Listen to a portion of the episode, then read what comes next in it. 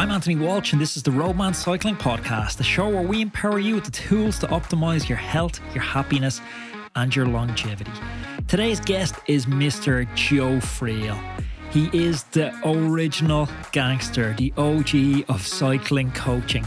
He's the author of Cyclist Training Bible and Faster After 50. This is Joe's second appearance on the podcast. Today, I want to dive deep with Joe on tips, techniques, strategies, and sessions to combat aging. So, if you're an athlete over the age of 30, this podcast is for you. Here's a little taste of what awaits you today. And one of the things I learned from him was that there's a lifespan, but there's also a health span. And of these two things, the health span is most important. What advice would you have to somebody who's looking to stay motivated and stay positive about that athletic journey post 40? Yeah, the key the key to this is to uh, is having a goal. So I can go out having just had a good time, and I'm still healthy, but something got me at the last second, like a one second loss of health as opposed to a 30 year loss of health, as most people do in Western society.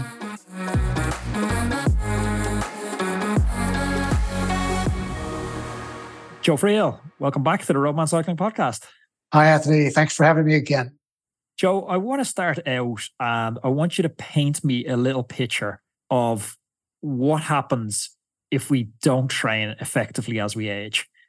If we just keep riding around, like as I call it, a, a headless chicken, we're going out the door without a plan, without a focus, without any goals, without any structure. What's the worst case scenario look like? Well, the athlete who trains um, somewhat, you know, frivolously, is doing whatever they feel like at the time, is probably still going to do much better than their next door neighbor who does nothing in their life except just watch TV and eat sugar. Uh, so that we've got, we've got that going for us, but th- you can do a lot better as you get older by doing some things that have to do with making you more focused on performance. First place, I always start with an athlete. The first question I always ask is, how much sleep do you get? That's kind of like the underlying theme to this whole thing.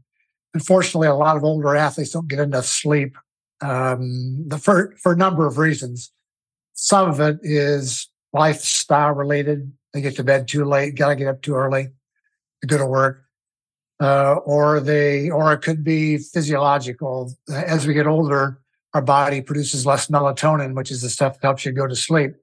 So we've got several things, a couple of things going on here that need to be addressed, but that's that's the starting point for getting an athlete to be more fit, is making sure they're getting enough sleep and trying to figure out the solution to their problem of why they're not getting enough sleep. And by enough, I mean seven hours a night at least. Faster After 50 is an amazing book, but I'm just wondering, why did you choose to specifically focus on aging athletes? What are the unique challenges aging athletes face that their younger counterparts don't? Yeah, a lot. Um, well, the reason I first focused on it is because I was getting older myself. I wanted to. we I all are, Joe. I get, mine was considerably older than yours, though. um, so I, I, wanted to uh, to read the research. I, I was going. I was about to have my, my birthday, a rather significant birthday, and uh, so I, what I, I was going to give myself a present. The present was going to be I was going to read as much research as I could on aging and performance so I started reading all this stuff, uh, and it'd been it'd been many years. In fact, it'd been something like about ten years since I had looked at uh, the research on aging before. And at that time, there wasn't hardly anything out there on it. But this time, I realized I was overwhelmed with information, and so I started uh, taking notes and and uh, and uh, putting on my on my blog stuff I was reading about um, how you know what what the research was saying about aging athletes, and more and more people kept coming to the, the blog site to uh, to read it and ask questions and, and, and, give their comments. And so I realized this was this was a hot topic. There's a lot of people out there like me who really would like to know more about what's going to happen as they get older and how what can they do about it. And so I decided to make it into a book, and hence that's how Faster After 50 came to be. So, what are the physiological changes that we experience as we age? There are a, a lot of them a lot of things are going on as we get older. Uh, too numerous to mention, quite honestly. But let's just hit the, the highlights, things I touched on in the book. Uh, the first thing that athlete becomes very aware of as they get older is their VO2 max is declining, their aerobic capacity is going down. You may not be aware of it at first. It's, it's actually starting someplace probably in your early to mid to late 30s, depending on your, your training, but it's going to go down. There's no question about it. It's not going to stay as high as it is. But one of the things that kind of keeps it from showing up when you're in your 30s, even though it may be going down, one of the things that keeps it from showing up is the fact that you're um, you're becoming more, you're becoming smarter. You're beginning to learn not only how to train but also how to race because of that, you're able to keep on producing results. But after a while, that begins to wear off because the VO2 max gets low enough that that no longer compensates.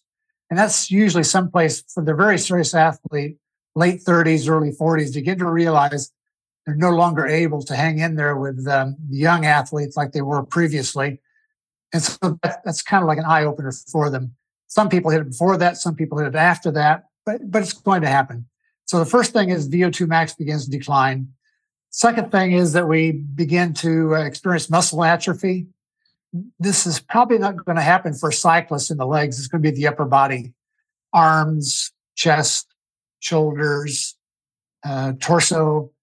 It's going to become apparent that things are happening here as far as your muscle uh, strength and the amount of muscle you have. And that gets worse, worse with aging also. We've all seen people in their 70s, 80s, and 90s who are just walking skeletons. They have almost nothing left in the way of muscle around their entire body.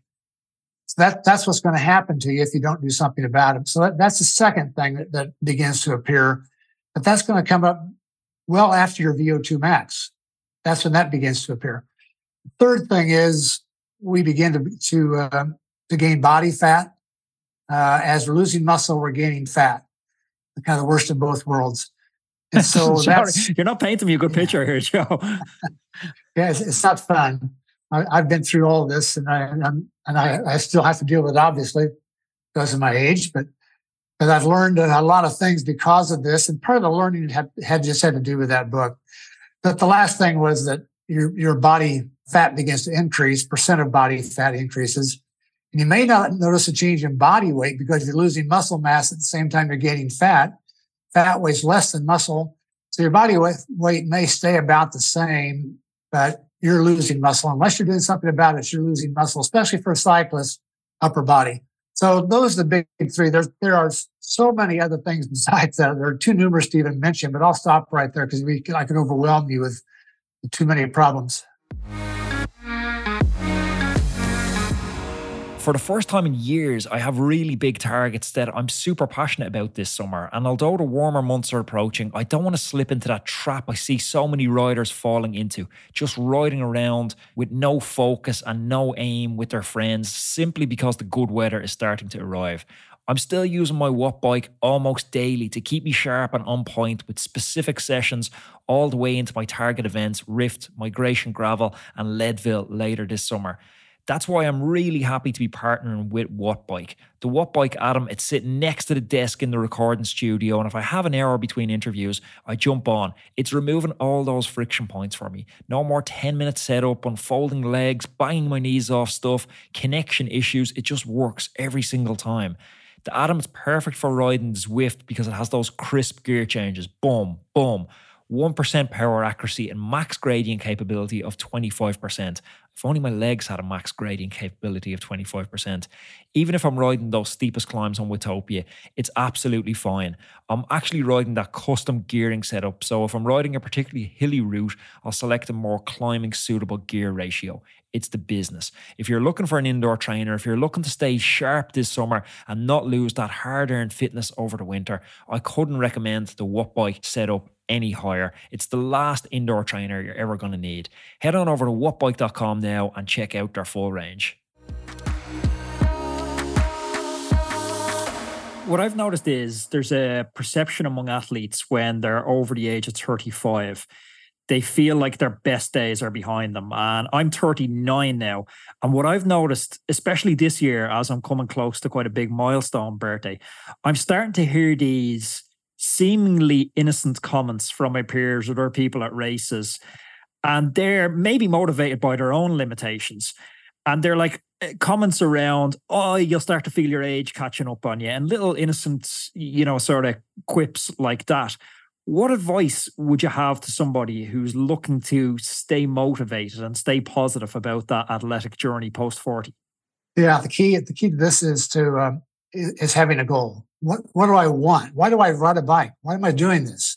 And and the reason should be that number one that you enjoy it. It's fun. If you if that's if that's not the case, you're not going to make it. You're going to give up on cycling eventually because maybe because of aging. Who knows? It could be lots of other reasons. But that, that's number one. You've, you've got to be got to be enjoying it. Number two, you've got to have something, some some reason you're doing this besides just enjoyment. What what are you trying to achieve? What are you trying to accomplish? For those who race, these are this is the perfect thing to be thinking in terms of is competition. What can I do? How can I continue to compete? It may simply be your Saturday morning ride group that you you go with. And that becomes your focus is being able to hang in there with them uh, as you get older. So, and there's and there's all kinds of ways an individual could do this in terms of what their their, their goals may be. But I, I'd suggest having a goal. And the third thing is having family support. Your spouse has got to be there with you on this. I, I've run into so many athletes who, as they got older and their spouse didn't really support their their their training, they gave up on it because they just didn't have the support at home that they they really needed to have to keep going. So that's that can also be a problem. And there's other reasons also you might drop out. But the thing is, you've got to, you've got to number one be have enjoy it. If you're not enjoying it, you're going to have a problem with it right there. If you're not enjoying it, start to try to find things that help you enjoy it. It could be a new bike that may get you through another year. Getting a new bike, or could be joining another another a new group you ride with, or a new training partner, or hire a coach. All these sorts of things are going to get you more motivated to to keep on riding.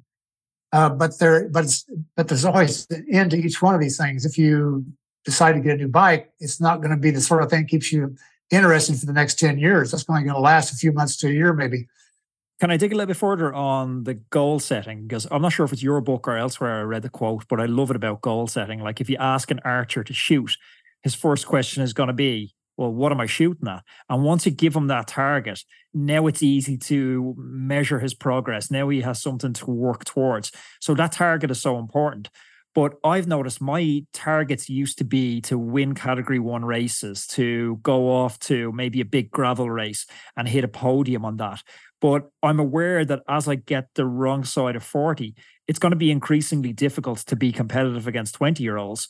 So, how should someone look to redefine what success looks like to them and set realistic yet challenging goals to keep that passion alive? Yeah, it's not easy. You've, you've got to always be thinking in terms of uh, what what really interests me right now. I, I, can recall in my own background that you know I, I raced up until uh, I was 70 years old, and only stopped then because I uh, my, my, lifestyle changed. My I started traveling a lot on business, and for the next and up until COVID, up until 2020, uh, I was every month I was someplace else in the world speaking to athletes or coaches or somebody, and um, so I, I had to stop racing. And I found when I stopped racing, I had to rethink why am I doing this, and uh, one of the solutions for me for that was my weekend ride with a group. I, I really enjoy getting out with a group, always have. And that became kind of like one of the markers that kept me going. So I could always look forward to that, that Saturday morning group ride. And uh, so I got motivated just by knowing I was going to do that. And do Are you still hanging out with the guys?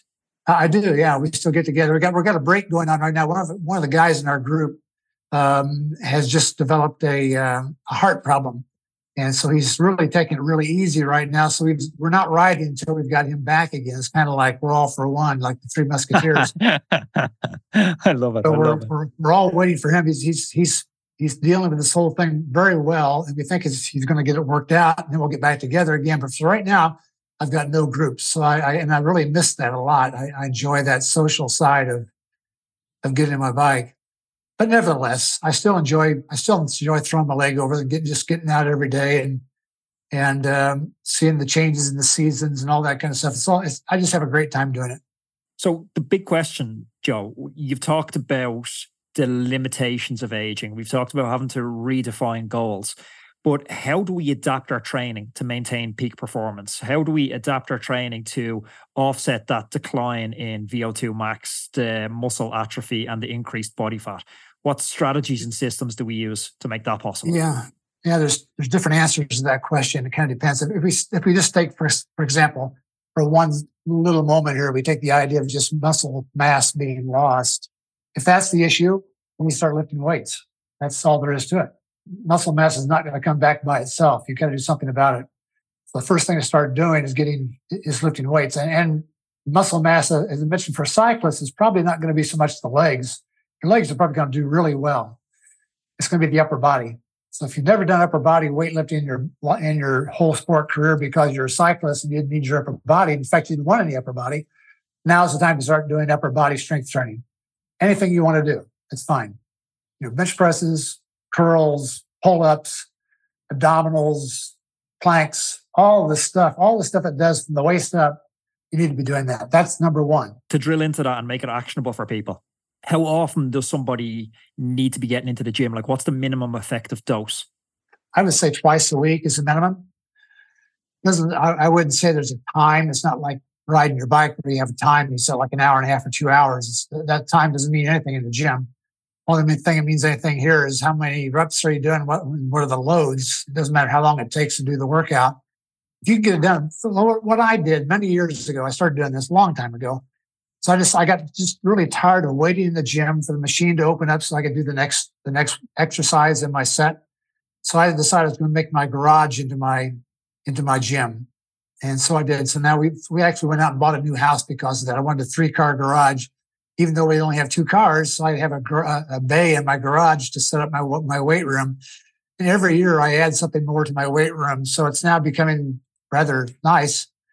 And uh, so I get out there twice a week, and it's like a you know it's like a 10 second commute. No, no waiting in line to use the next machine. I just do it whenever I want to, and I'm done in, in typically about 20 to 30 minutes. I've got the whole thing done. I do it twice a week, so it doesn't take really hardly any time of my day at all and it's kind of like brushing my teeth. I just go do it. I don't think about it. I don't say, well, I got to remember to, to uh, go lift weights tomorrow morning. I don't do that at all because I know I'm going to do it. I, I, don't tell myself to brush my teeth tomorrow morning. I just do it. And it's the same thing. So let's go out and lift weights. So you would see this as a non-negotiable because I know you've worked with World Tour riders and I've have World Tour riders on the podcast all the time. And the jury for them, it's a little bit out on the gym. Yes, it's beneficial and they try to get to the gym as much as possible. But logistically, it's mainly only possible in the off season because of their travel schedules and going to altitude camps. They don't get into the gym 12 months of the year. But for the aging athletes, you would see this as essential rather than optional.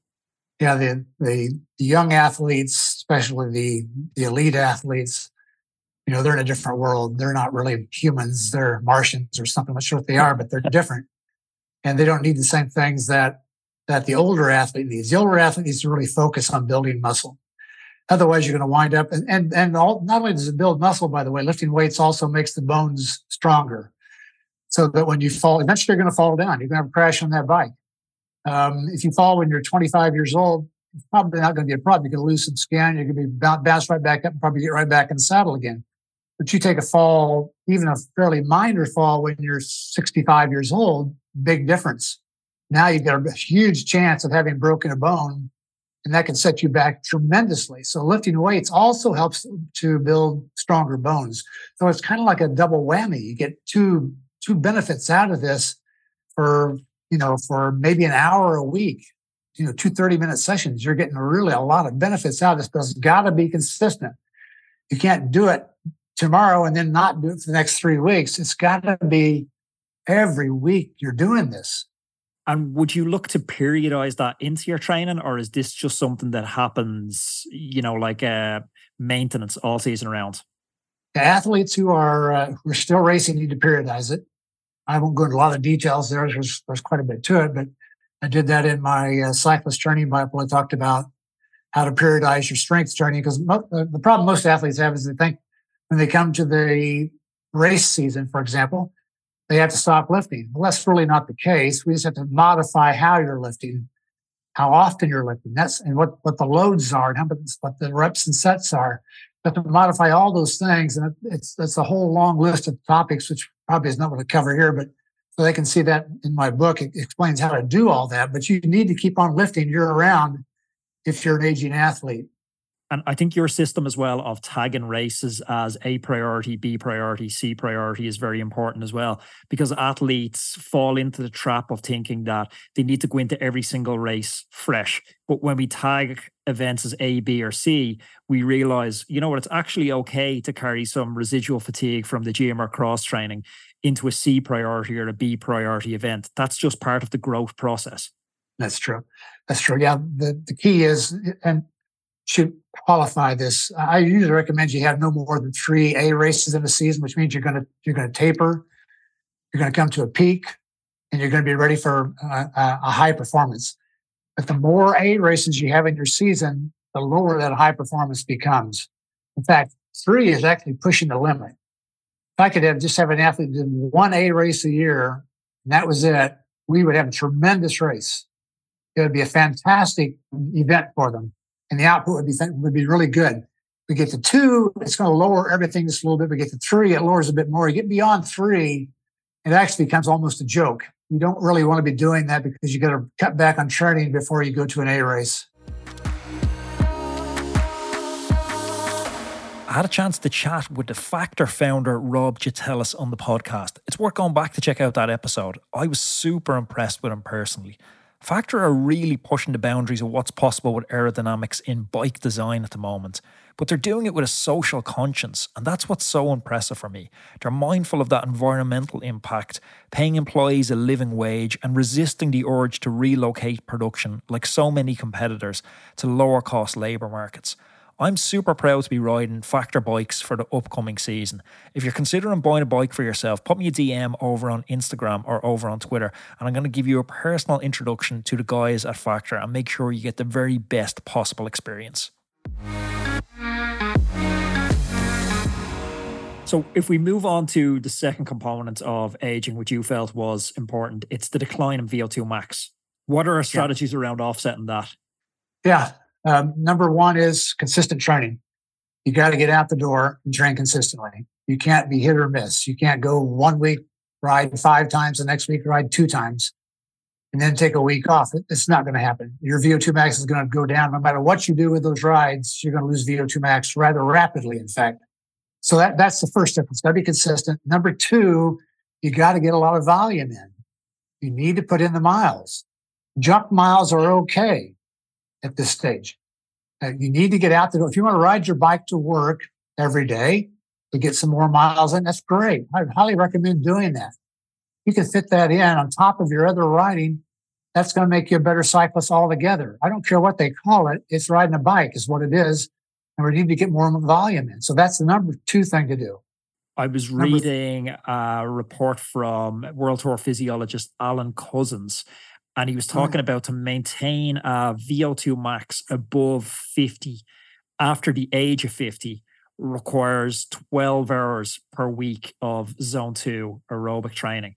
And that shocked a lot of people that the volume was that high. And he said that news gets worse as you get to the age of 60 and by the time you get to the age of 70 if you want to be holding a vo2 max of over 50 you effectively need to be training with the same consistency diligence and discipline as a professional athlete my next birthday is 80. Um, You're screwed. You need to train like Superman. what, am I supposed to do? I'm not sure you make it quite that simple, but you can put a number on it. But everybody needs to be training uh, at a high volume. You know, I would say, you know, what does a high volume mean? I don't know if I can do it like Alan did and put a number on it for an age group. I've just always done whatever what I've enjoyed doing. I'm I'm I'm writing now around something like about I guess 12 to 13 hours a week. And my VO2 max is, is, is hung in there very, very nicely uh, over the last few years doing that. Uh, and when I compare it with, when I go back and look at the research, it says on what a 80 year old's VO2 max should be, average population. They've got me as some kind of Superman off the top because my number is, is huge by that standard. But by the normal standard we're talking about here, it isn't all that great. But that's just the way it is. Getting older, you got to expect that to happen, but you've got to be consistent and you got to put in the volume. And I think it's a good point about you're saying around 12 hours seems to be your limit. There is a lot of feel and intuition in that. I ride, you know, slightly more than that. I ride around 15 hours. But I notice if I dip from, if I go from 15 hours to 17 hours, it goes from being fun to being quite laborious and it all of a sudden feels like work. So I know around that 15 hours is my sweet spot for, you know, a physical benefit, but also enjoyment and sustainability. Yeah, I understand. In, in the wintertime, I, I increase my volume up to around 16 or 17, but I cross train.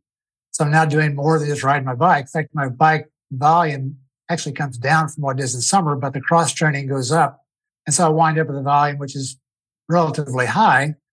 And um, that then I think that's a big benefit. That, that that brings me into the spring and summer with a nice base of aerobic fitness that I can now transfer to the bike. And now I can start doing higher intensity stuff, which is a third phase of become, keeping your VO2 max high. Is you need to be doing high intensity, and I, and I would recommend no more than twice a week two high intensity workouts twice a week is adequate for everybody. And so, what would be an example of a high intensity workout that you would suggest in season for an athlete?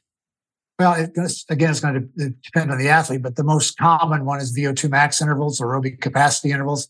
So, something like, let's say, five times three minutes at 90 to 100% of your VO2 max, three minute recoveries between them, doing that uh, once a week and then going to do a group, a group ride another time a week.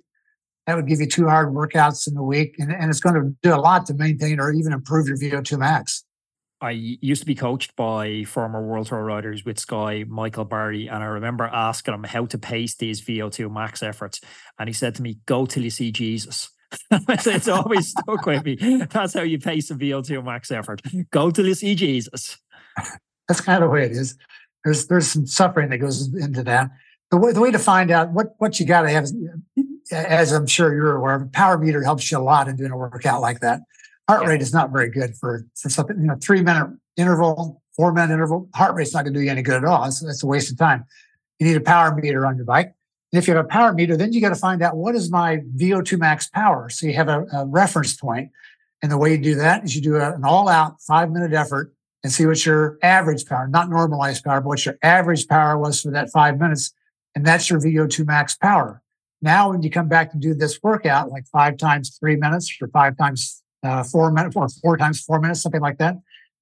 Now you do all those at 90 to 100% of that number you found on that five minute test. And I guarantee you over the course of a few weeks, that's going to give you a much higher VO2 max. This is a question I've always wanted to ask you, Joe, and I it slipped my mind last time we talked.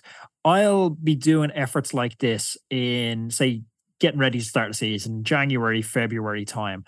And the first set of these I do, the weather here in Ireland, it doesn't get super, super cold, but it could be down at two, three degrees Celsius.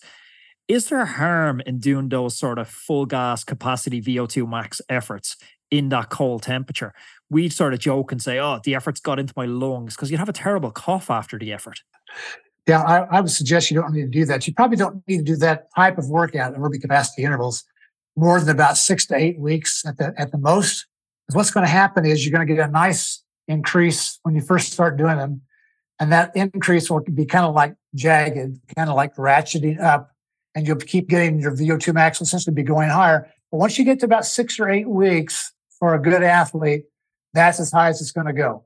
From that point on, it's you're now taking risk of being injured from doing that workout like that repeatedly beyond eight weeks. You need to do something different, cut back, work on work on your time trial uh, intensities. So something more around your threshold instead of your VO2 max.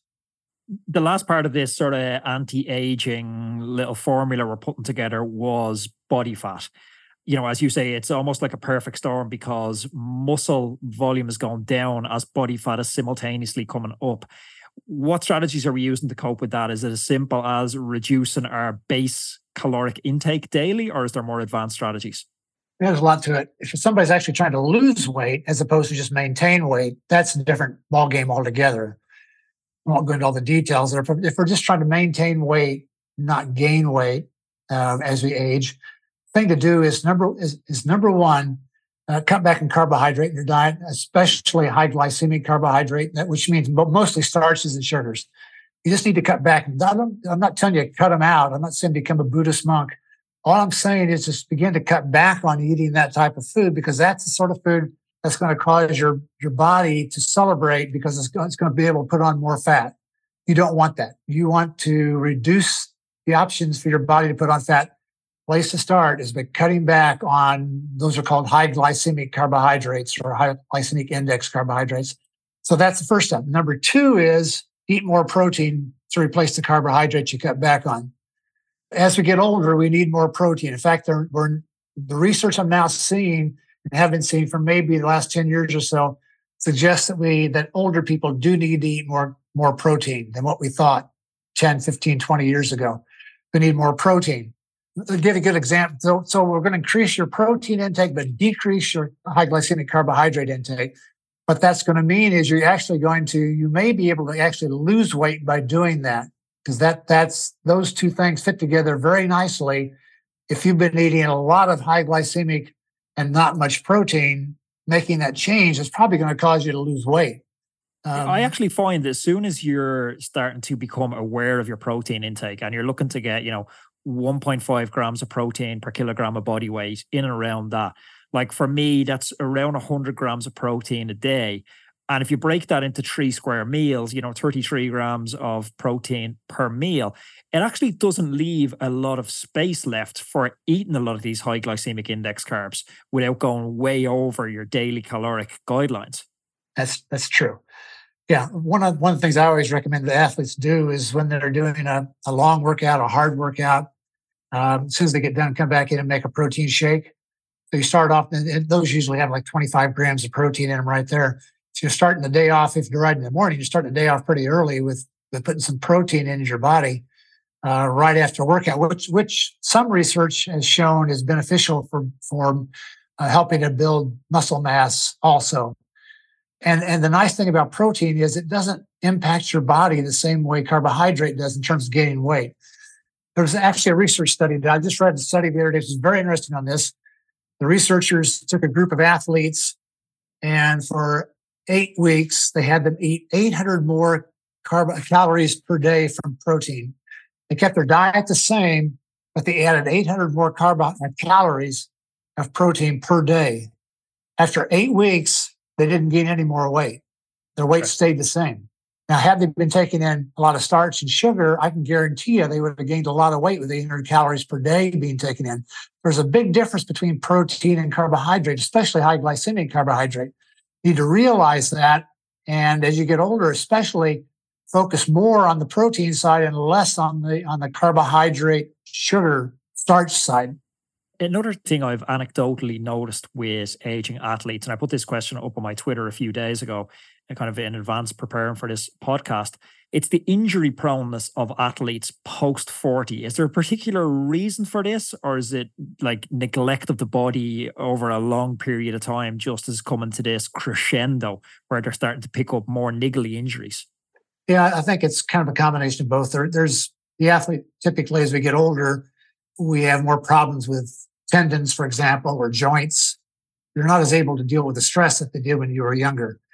When you were younger, you could do a lot of things that you can no longer do without putting stress on a joint or a tendon or a muscle. So you have to be somewhat more careful as you get older. Uh, I, I took a fall oh, uh, doing a, a bike tour in France, so about three years ago. And I, I took a fall coming down the stairs in the hotel we were staying in and injured my knee. And to this day, it still bothers me. But I can guarantee if I was 25 years old, it would have healed up and gone away. Yeah. But now it still bothers me here. What this like three years later, I'm still experiencing some some difficulty from that knee because of that fall. So it, we're just more prone to things as we get older. So that that's that's a big part of this is our bodies just are more um, able, are more less able to to deal with the stress of something like that fall I took.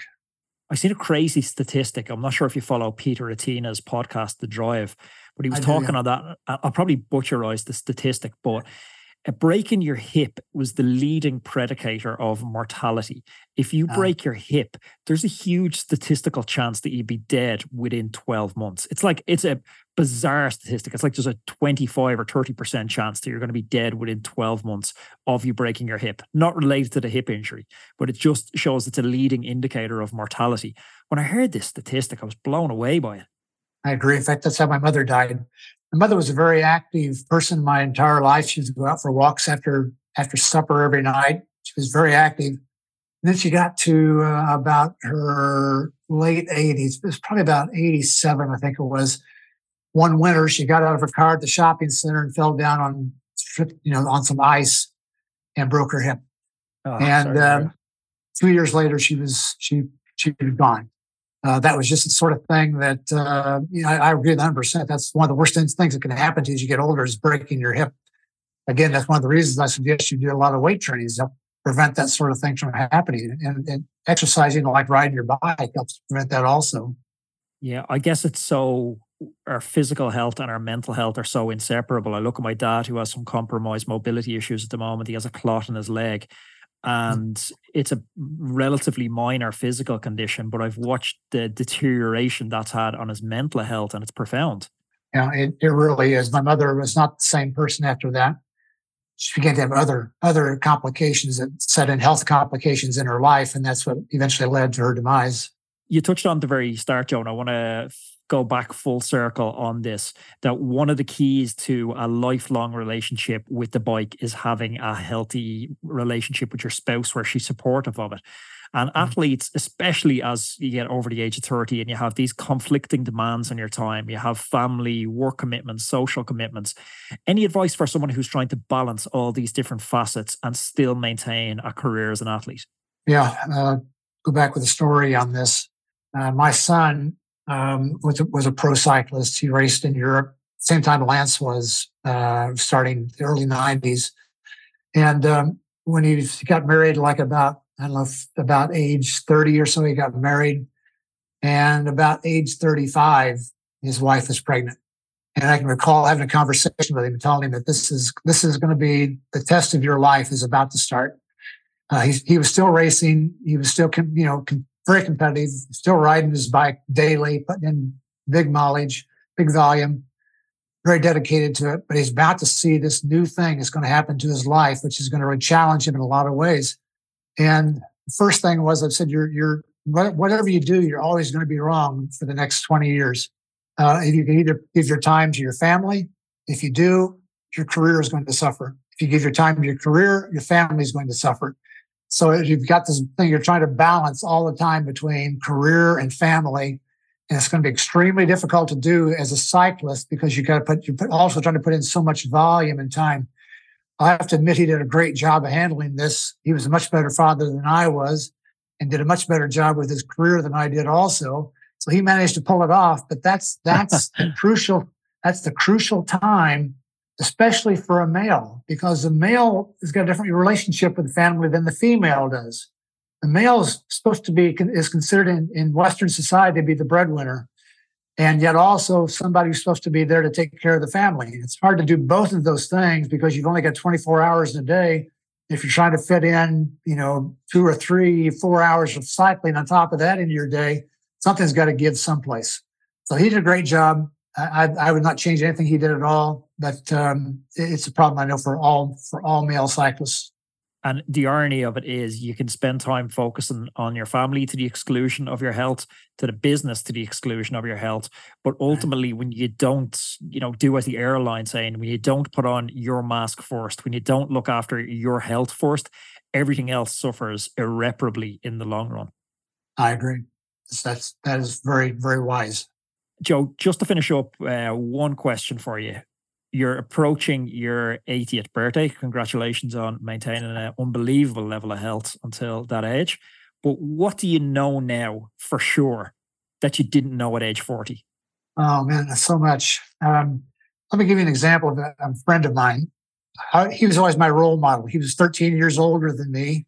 And I've been following him for, I don't know, 20, 20 years, I suppose, something like that. And one of the things I learned from him was that there's a lifespan but there's also a health span. And of these two things, the health span is most important. He was very focused on his health throughout his, his life. He just died about two months ago at age 92. And by the way, the last day of his life, he rode his bike in, in the garage on the trainer, and he also ran on the treadmill that morning, and he died that afternoon at age 92. His health span was was extremely good. He he was always consistent in his exercise. And so I always kind of like watched him to see what he was doing. I've kind of like modeled my life after his the same way. I hope to die having just ridden my bike when I'm in my hopefully early, longer than 92, but something like that.